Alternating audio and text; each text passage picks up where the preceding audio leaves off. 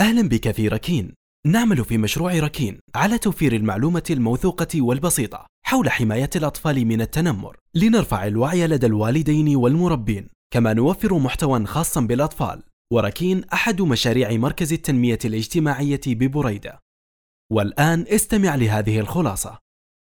خلاصة البرامج العالمية المضادة للتنمر في المدارس. المقدمة. وضعت برامج عالمية عديدة لمكافحة ظاهرة التنمر بجوانبها المختلفة في المدارس وداخل الصفوف وبين الأفراد. وفيما يلي يناقش الباحث نوعين من هذه البرامج التي حظيت بانتشار عالمي. اولا برنامج ألويس لمكافحة التنمر. هو برنامج من عدة مستويات ومكونات لمكافحة التنمر ومجال تطبيقه الرئيسي المدرسة ولكل الأطراف المعنية بالتنمر دور فعال في تطبيقه. طبق في العديد من المجتمعات حول العالم في مراحل دراسية مختلفة وكانت النتائج إيجابية. يقدم برنامج ألويس اطارا واضحا لكافة الأطراف المعنية. من إداريين ومعلمين وأولياء أمور ينتج عن التزامهم به جميعا على مدار العام تراجع التنمر وانخفاض حدته ويعود نجاحه في عدة دول متباينة مثل ألمانيا والنرويج والولايات المتحدة الأمريكية إلى تحديده لإطار العمل فقط وإفساحه المجال للمنظومة في وضع القواعد والعقوبات. ما يعني مشاركة المعلمين والأهل والطلاب أنفسهم في وضعها والانتماء إليها ويعزز هذا البرنامج دور المعلمين بإخضاعهم لدورات تدريبية في إدارة الحوار وفض النزاعات وكيفية تحويل الاستراحة إلى فسحة إبداعية تفرغ طاقات الطلاب فيما يفيد. ونتيجة لتطبيق هذا البرنامج تحققت العديد من الفوائد منها تحفيز النقاش وتبادل الآراء والمعلومات بين المعلمين والإدارة زيادة التفاهم والمصارحة بين المعلمين وطلابهم وتطوير برامج فترات الاستراحة وانخفضت مشاكل التنمر في الصفوف المطبقة للنظام مقارنة بالصفوف التي لم تطبقه.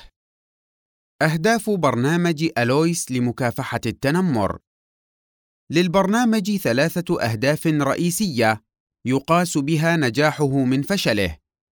واحد القضاء على مشكلة التنمر بين الطلاب داخل وخارج المدرسة. اثنان الحد من وقوع مشاكل جديدة بين المتنمر والضحية. ثلاثة تحسين العلاقات بين الأقران في المدرسة. المبادئ الأساسية لبرنامج ألويس لمكافحة التنمر. يهدف البرنامج بالأساس إلى تأسيس بيئة مدرسية ومنزلية تتميز بما يلي. واحد العلاقة بين الكبار والصغار يجب أن تكون إيجابية وحميمية. اثنان لا بد من رفض أي سلوك غير مقبول حتى إن لم يكن عدوانيا. ثلاثة على الكبار أن يكونوا قدوة في ممارسة السلطة على الصغار. لذلك يبدأ البرنامج بمبادرة يقودها الكبار لخلق بيئة مدرسية أفضل تتطور فيها مشاركة الطلاب تدريجيا. الفئة المستهدفة من برنامج ألويس لمكافحة التنمر. يشمل البرنامج مكافحة أولية يستهدف فيها جميع طلاب المدرسة ومكافحة ثانوية يستهدف فيها الطلاب المعرضين للخطر كمتنمرين أو متنمر عليهم. والبرنامج موجه للفرد والبيئة معا ويعمل على وضع التدخلات المناسبة لبعض الطلاب ممن يملكون القابلية للدخول في سلوكيات التنمر وقد صمم البرنامج في الأصل للطلبة ما بين الصف الأول والتاسع في ثاني أكبر مدينة في النرويج بيرجين ثم طبق في دول أخرى حول العالم ما يدل على ملائمته لمختلف الثقافات والبيئات المدنية والريفية ومختلف الأوضاع الاقتصادية والاجتماعية إذا طبق على النحو الصحيح. تكاليف تطبيق برنامج ألويس لمكافحة التنمر تختلف تكاليف البرنامج باختلاف حجم التطبيق والموقع ولكنها في العموم لم تتجاوز 200 دولار أمريكي لكل مدرسة لشراء الاستبيان وبرنامج تقييم التنمر إضافة إلى 65 دولارا لكل مدرس لتغطية تكاليف مواد الصف. مجالات ومستويات تطبيق برنامج ألويس لمكافحة التنمر. ألف. الشروط العامة لنجاح تطبيق البرنامج وهي شروط ترتبط بسلوك الكبار. الشرط الأول. على الكبار في المدرسة أو البيت إدراك أبعاد سلوك التنمر على المتنمر والضحية. الشرط الثاني: تمتع الكبار بالجدية لتغيير الوضع القائم. إن مشاكل التنمر معقدة، وعلاجها يتطلب تعاونا من الكبار في القيادة والتوجيه، فلا يمكن للطلاب أن يعالجوا هذا السلوك بمفردهم، لأن التنمر ليس مثل الصدام. يمكن حله بالوصول إلى حل يرضي جميع الأطراف. ولو حصل هذا فسيكون تنمرا جديدا على الضحية وانقاصا لحقه. لهذا لا بد من وعي عال من قبل المعلمين والآباء. ب. التدخل على مستوى المدرسة الصف والفرد. لقد ترجمت مبادئ النموذج إلى تدابير وتدخلات قابلة للاستخدام في المدرسة على مستوى الصف والطالب لأجل التأكيد على أن التنمر غير مقبول في أي مكان سواء داخل أو خارج الصف. التدخل على مستوى المدرسة. واحد لجنة تنسيق مكافحة التنمر. تتولى مسؤولية تنسيق كافة الجهود ومراقبة تنفيذ كافة المبادرات وتضم اللجنة المدير أو مساعدة مع معلم على كل مرحلة وموجه تربوي واختصاصي اجتماعي وممثلين عن الطلبة والآباء. اثنان استبيان المسح. تطبيق استبيان ألويس للمتنمر الضحية بدون ذكر الهوية خلال 25 إلى 45 دقيقة بحسب عمر الطالب. ويفضل أن يكون في نهاية العام الدراسي ليمكن بدء البرنامج في بداية العام الذي يليه، على أن تدور أسئلة الاستبيان حول إحصاء عدد من تعرضوا للتنمر أو تنمروا على غيرهم، ومعرفة أشكال التنمر والمواقع التي يحدث فيها، وعدد المرات التي ساهم المعلمون في وقفه، ثم تحلل المعلومات باستخدام برنامج الكمبيوتر لاستخلاص النتائج تبعا للجنس والمرحلة الدراسية. ثلاثة يوم المؤتمر المدرسي. تعرض فيه نتائج الدراسة خلال يوم أو نصف يوم دراسي. ويفضل أن يعقد في وقت مناسب من العام الدراسي بحضور المدير ونائبه والمنسق الميداني وأعضاء لجنة التنسيق وجميع العاملين في المدرسة مع ممثلين للآباء والطلاب ويهدف المؤتمر إلى زيادة الوعي بمشكلة التنمر مع وضع خطة طويلة الأمد للتطبيق في المدرسة لمكافحة التنمر، خطة يلتزم جميع الأطراف بها. أربعة: تحسين المراقبة والبيئة الخارجية.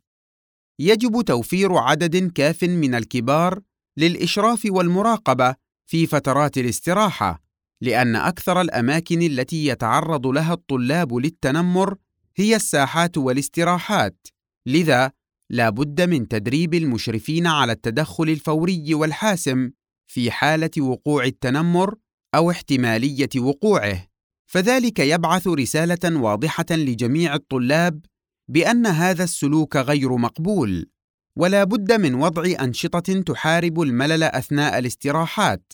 فالملل من الأسباب التي تدفع المتنمر لملء الفراغ بالإثارة والمتعة العدوانية. خمسة الاجتماع بالآباء.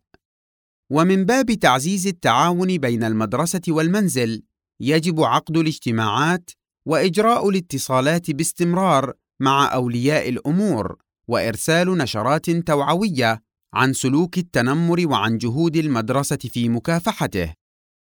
التدخل على مستوى الصف. واحد. قواعد الصف ضد التنمر. هي مجموعة قواعد يتم الاتفاق عليها داخل الصف لوقف التنمر بعد مناقشة الآراء المختلفة للطلاب مع المعلم. ويلتزم بها كافة أعضاء الصف. ومن أهم هذه القواعد نحن لا نعتدي على طلاب آخرين. نحن نساعد من يتعرض للتنمر. نحن ملتزمون بإشراك أي طالب معزول عن المجموعة. عند علمنا بأي تنمر سنخبر المدرس وأولياء الأمور. اثنان العواقب الإيجابية والسلبية. وهي إجراءات تعقب الالتزام بالقواعد المتفق عليها أو خرقها مثل الثناء على الأنشطة الإيجابية واستخدام البديل السلوكي للسلبيات للحصول على المكافأة ويجب أن يحرص المعلم على ألا يكون طرفا في التنمر بالسخرية من أحد الطلاب أو الإساءة له.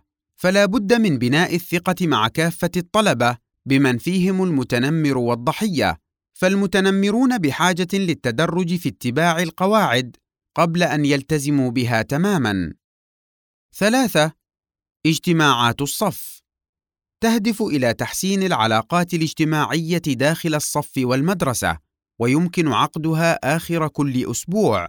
وفيها يقوم الطلاب ومعلمهم بمراجعة كل ما جرى من أحداث في الأسبوع المنصرم.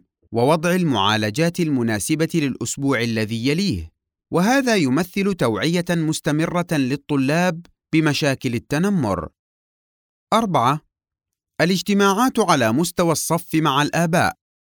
لمناقشة سلوك التنمر وعلاجه ولكن بدون كشف الهويات أو إحراج أحد وبالطبع بمتابعة من المعلم. التدخل على المستوى الفردي. واحد الحديث الجاد مع الطالب المتنمر الطلاب المتنمرين يفضل التحدث معهم على انفراد وبصفة متتابعة للتشاور معهم وبناء خطة استراتيجية عامة لوقف سلوك التنمر مع توضيح إمكانية إعلام أولياء الأمور بتنمرهم وفرض عقوبات إذا استمر الأمر. اثنان التحدث مع الضحية.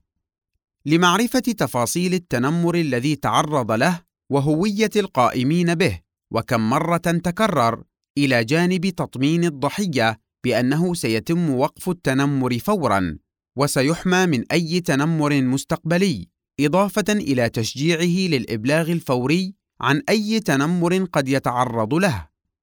ثلاثة إشراك الآباء. يعقد اجتماع بوجود الضحية والمتنمر وبمشاركة آبائهم لمناقشة الوضع وحل المشكلة مع الاتفاق المسبق مع الآباء لاستخدام نفوذهم للتأثير على أبنائهم بالصورة المناسبة. وعلى سبيل المثال بإمكان والدي المتنمر فعل الآتي. إخبار ابنهم أو ابنتهم برفضهم تنمره على الآخرين. وضع قواعد أسرية لتقويم سلوك المتنمر. قضاء أوقات أطول مع المتنمر ومراقبة أنشطته. بناء قدرات ومهارات تجعل المتنمر غير عدواني. وبإمكان والدي الضحية فعل الاتي تطوير قدرات ابنهم أو ابنتهم الإيجابية لتأكيد ذاته أمام زملائه. حث ابنهم أو ابنتهم على كسب أصدقاء جدد. تشجيعه أو تشجيعها على التواصل مع الطلاب الهادئين. حثه أو حثها على المشاركة في الأنشطة الرياضية. العناصر المهمة لبداية البرنامج. واحد تشكيل لجنة برنامج التنمر واختيار المنسق الميداني. اثنان تطبيق استبيان المتنمر أو الضحية بدون كشف هويات المستجيبين. ثلاثة إجراء تدريب لمدة يوم واحد لأعضاء لجنة مكافحة التنمر. أربعة عرض نتائج الاستبيان لجميع العاملين والمعلمين بالمدرسة خلال برنامج تدريبي يستغرق نصف يوم أو يوماً. المواد الإلزامية والاختيارية اللازمة لتطبيق البرنامج. المواد الإلزامية: التنمر في المدرسة، ما نعلمه أو يمكن أن نفعله تجاهه. كيف يتم التعامل مع التنمر في المدرسة؟ استبيان المتنمر أو الضحية. برنامج كمبيوتر لتقييم نتائج الاستبيان. شريط فيديو إحدى عشرة دقيقة بعنوان التنمر فيه أربعة أوضاع للتنمر نشرة معلومات للآباء المواد الاختيارية خطة الدروس التكميلية الخاصة ببرنامج مكافحة التنمر سبعة دروس. تسعة مسؤوليات منفذي ومشرفي البرنامج. أعضاء لجنة مكافحة التنمر مسؤولون عن ضمان ما يلي. تطبيق كافة التدخلات المرتبطة بالبرنامج في الوقت المحدد. التأكد من أن العاملين والطلاب والآباء على معرفة بالأنشطة ويشاركون فيها بجدية. تحقيق التناسق بين الجهود وضمان تناغمها مع أسس برنامج مكافحة التنمر. وينصح بأن تجتمع اللجنة على الأقل مرة في الشهر بالأخص في المراحل الأولى لتطبيق البرنامج. أدوار منسق البرنامج. تنسيق تطبيق الاستبيان. مراجعة نتائج الاستبيان. تنظيم وحفظ المواد الإلزامية والاختيارية للبرنامج.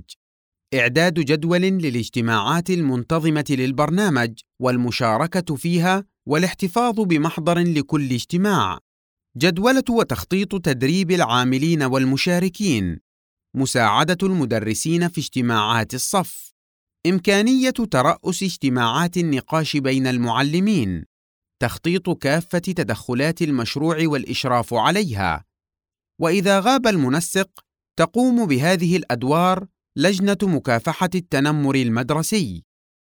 تدريب العاملين يجب أن يتلقى أعضاء لجنة تنسيق برنامج التنمر والمنسق الميداني تدريبا مدته يوم أو يومان لإعدادهم لقيادة مجموعات نقاش المدرسين في مدارسهم وبما أن المعلمين هم من سيقدمون البرنامج لا بد من اطلاعهم على مكوناته وطريقة تطبيقه وعلى بقية العاملين في المدرسة من غير هيئة التدريس أن يساندوا جهود المدرسة في التعامل مع التنمر. لذا لا بد من وجود دورات سنوية لتدريب العاملين في المدرسة. كما يجب تأسيس مجموعات نقاش خاصة بالمعلمين لتعزيز كفاءتهم ولتقوية دوافعهم. كي تقوم بمراجعة ومناقشة العناصر الأساسية للبرنامج. التزامات فريق العمل. جميع العاملين. المشاركة في التدريبات. هيئة التدريس. علاوة على المشاركة في التدريب. يجب عليها قراءة ومعرفة دليل التنمر للمدرس وكتاب التنمر المدرسي مع تخصيص وقت لعقد اجتماعات مع الطلاب في الصف في كل أسبوع. أعضاء لجنة تنسيق برنامج مكافحة التنمر. عقد اجتماعات تنسيقية شهرية مع مستشار البرنامج. قادة مجموعات النقاش للمعلمين يحصلون على تدريب إضافي من قبل مستشاري البرنامج قبل بدء المشروع المنسق الميداني يتم تعيين المنسق إما بنصف دوام أو بدوام كامل بحسب حجم الموقع المراد تطبيق البرنامج فيه. الإشراف على تطبيق البرنامج وتكامل أدوار المكافحة. إن مراقبة تطبيق البرنامج تعتبر أهم عنصر في نجاحه، وفيها يتم استخدام القوائم والنماذج المختلفة لتقييم مدى التقدم في تطبيق البرنامج. ثانياً، البرامج والاستراتيجيات العالمية المضادة للتنمر في المدارس. يستعرض الكتاب في هذا الجزء النماذج العالمية لبرامج ووسائل التدخل لمكافحة التنمر بالتركيز على أبرز البرامج الفعالة. واحد برامج التدخل المضادة للتنمر على مستوى المدرسة برنامج المتنمر ضخم الجسم وقد طبق في أستراليا على طلاب المرحلة المتوسطة وقام على الأسس التالية. حق كل شخص أن يشعر بالأمان. حق كل شخص في الإفصاح عما يتعرض له. في المرحلة الأولى ركز البرنامج على تحويل أي حدث فورا إلى المدير لاتخاذ إجراء فوري. وفي المرحلة الثانية بدأ تبني نهج الوساطة بين الطلاب في بداية المشكلة وقبل تطورها.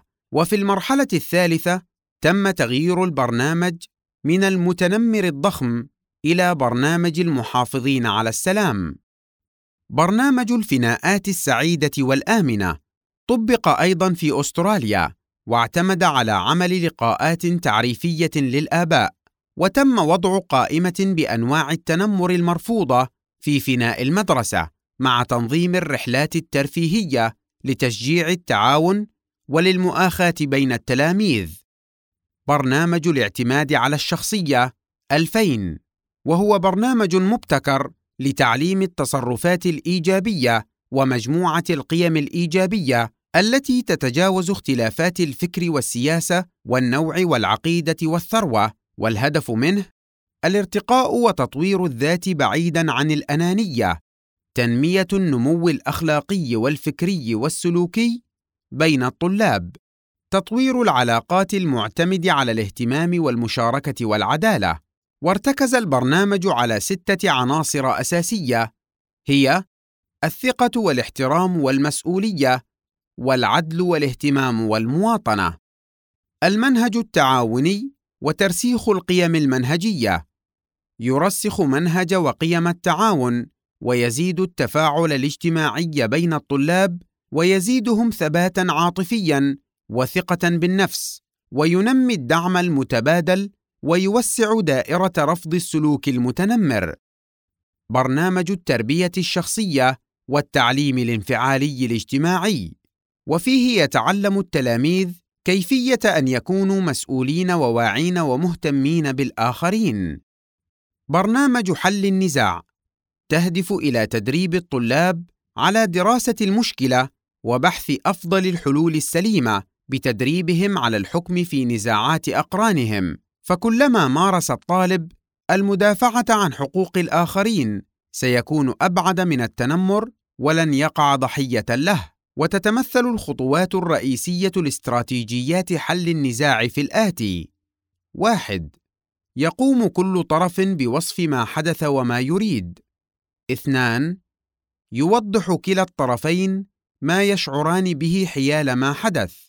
والحلول التي يفضلانها لتسوية النزاع.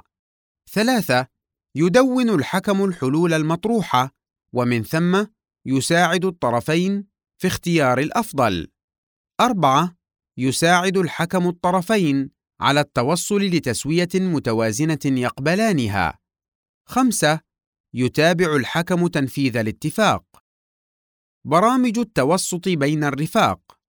تهدف إلى زيادة الثقة وتقليل الخوف وتعزيز التعاون في مواجهة القضايا وحلها وفيها يتدخل حكم بين المتنازعين لا يصدر حكما ولكن يساعدهما على الوصول إلى الحل. هذا النهج يولد استعدادا أكبر لدى التلاميذ لمساعدة زملائهم في تجنب الصراعات والقواعد الأساسية لحل الخلافات في هذه البرامج هي الموافقة على حل الخلافات وتسويتها. قول الحقيقة احترام الجميع. الإنصات دون مقاطعة. تحمل مسؤولية تنفيذ الحلول. منهج الرعاية التربوية. يقوم المدرس بالدور الرئيسي فيه بتسجيل الوقائع والإبلاغ عنها والاستماع إلى طرفي التنمر والتمييز بين الصادق والكاذب منهما. حتى لا تختلط الحقائق بين المعتدي والمعتدى عليه. الخطة التعليمية تدخل أولياء الأمور. كلما زاد إدراك أولياء الأمور لخطورة التنمر زاد تعاونهم مع المدرسة في إيقافه بزرع الثقة في نفوس أبنائهم وتوفير الحماية والدعم اللازمين لهم حتى لا يقعوا ضحايا وبالتوبيخ والتعريف بعواقب التصرفات الهمجية والتحفيز على تركها حتى لا يمارس التنمر. تحسين بيئة ملاعب المدرسة. إعادة تصميم وتنظيف ملاعب المدرسة يعزز العلاقات بين الطلبة ويبدد شعورهم بالملل. وسيلة الاهتمام المشترك تهدف إلى إيجاد حل سلمي ينتهي بالتعايش ما بين المتنمر والضحية ويقوم على الاهتمامات المشتركة من خلال ثلاثة مراحل. المرحلة الأولى حوارات فردية مع كل المتورطين في التنمر.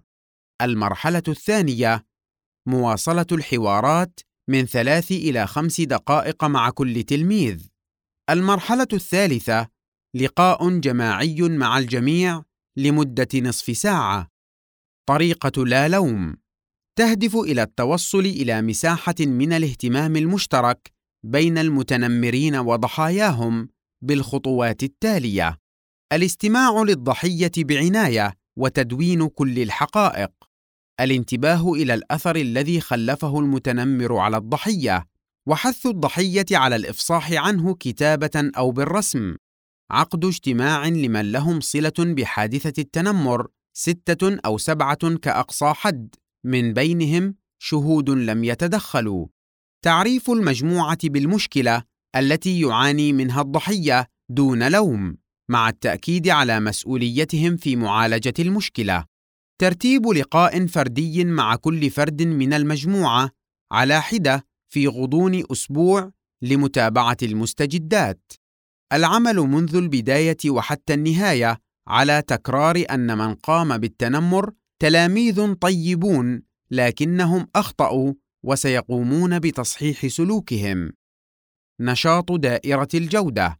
فيه تقوم مجموعات صغيرة من التلاميذ بابتكار حلول جديدة للمشاكل الاجتماعية ومنها التنمر المدرسي ومن ثم ترفعها إلى إدارة المدرسة. وبذلك يتعلم التلاميذ مهارات حل المشكلات وإحداث التغيير. برنامج المراقبة بالفيديو وبرنامج مراقبة التلاميذ. استخدام المراقبة بالفيديو يجبر المتنمر على ضبط سلوكه ومشاهدة أضرار تعدياته على الضحية وقيام مجموعة من التلاميذ بدوريات مراقبة في المدرسة يحد من المشكلة أيضا. محاكم المتنمرين. يمثل التلاميذ محاكمة افتراضية يكونون هم جميع أطرافها. ويتعلمون منها كيفية مواجهة التنمر. الحجرات الآمنة تستخدم كآلية مؤقتة لإيواء الضحايا حتى تتم مكافحة التنمر. صناديق التنمر يكتب الطلاب ملاحظاتهم ويضعونها في صناديق مغلقة وعلى المسؤول جمعها مرتين يوميا على الأقل وقراءتها وتحليلها والتدخل بناء عليها. اثنان استراتيجيات التدخل المضادة للتنمر على مستوى الفصل الدراسي. المسرح والتمثيل. يساعد المسرح والتمثيل التلاميذ على فهم حياتهم والتفكير في الآخرين ومشاعرهم ويمكنهم من التعبير عن المشاعر الصعبة والمزعجة. القصص الأدبية. استخراج قصص من التراث الأدبي المحلي والعالمي تزيد الوعي بالتنمر. استراتيجية الحوار.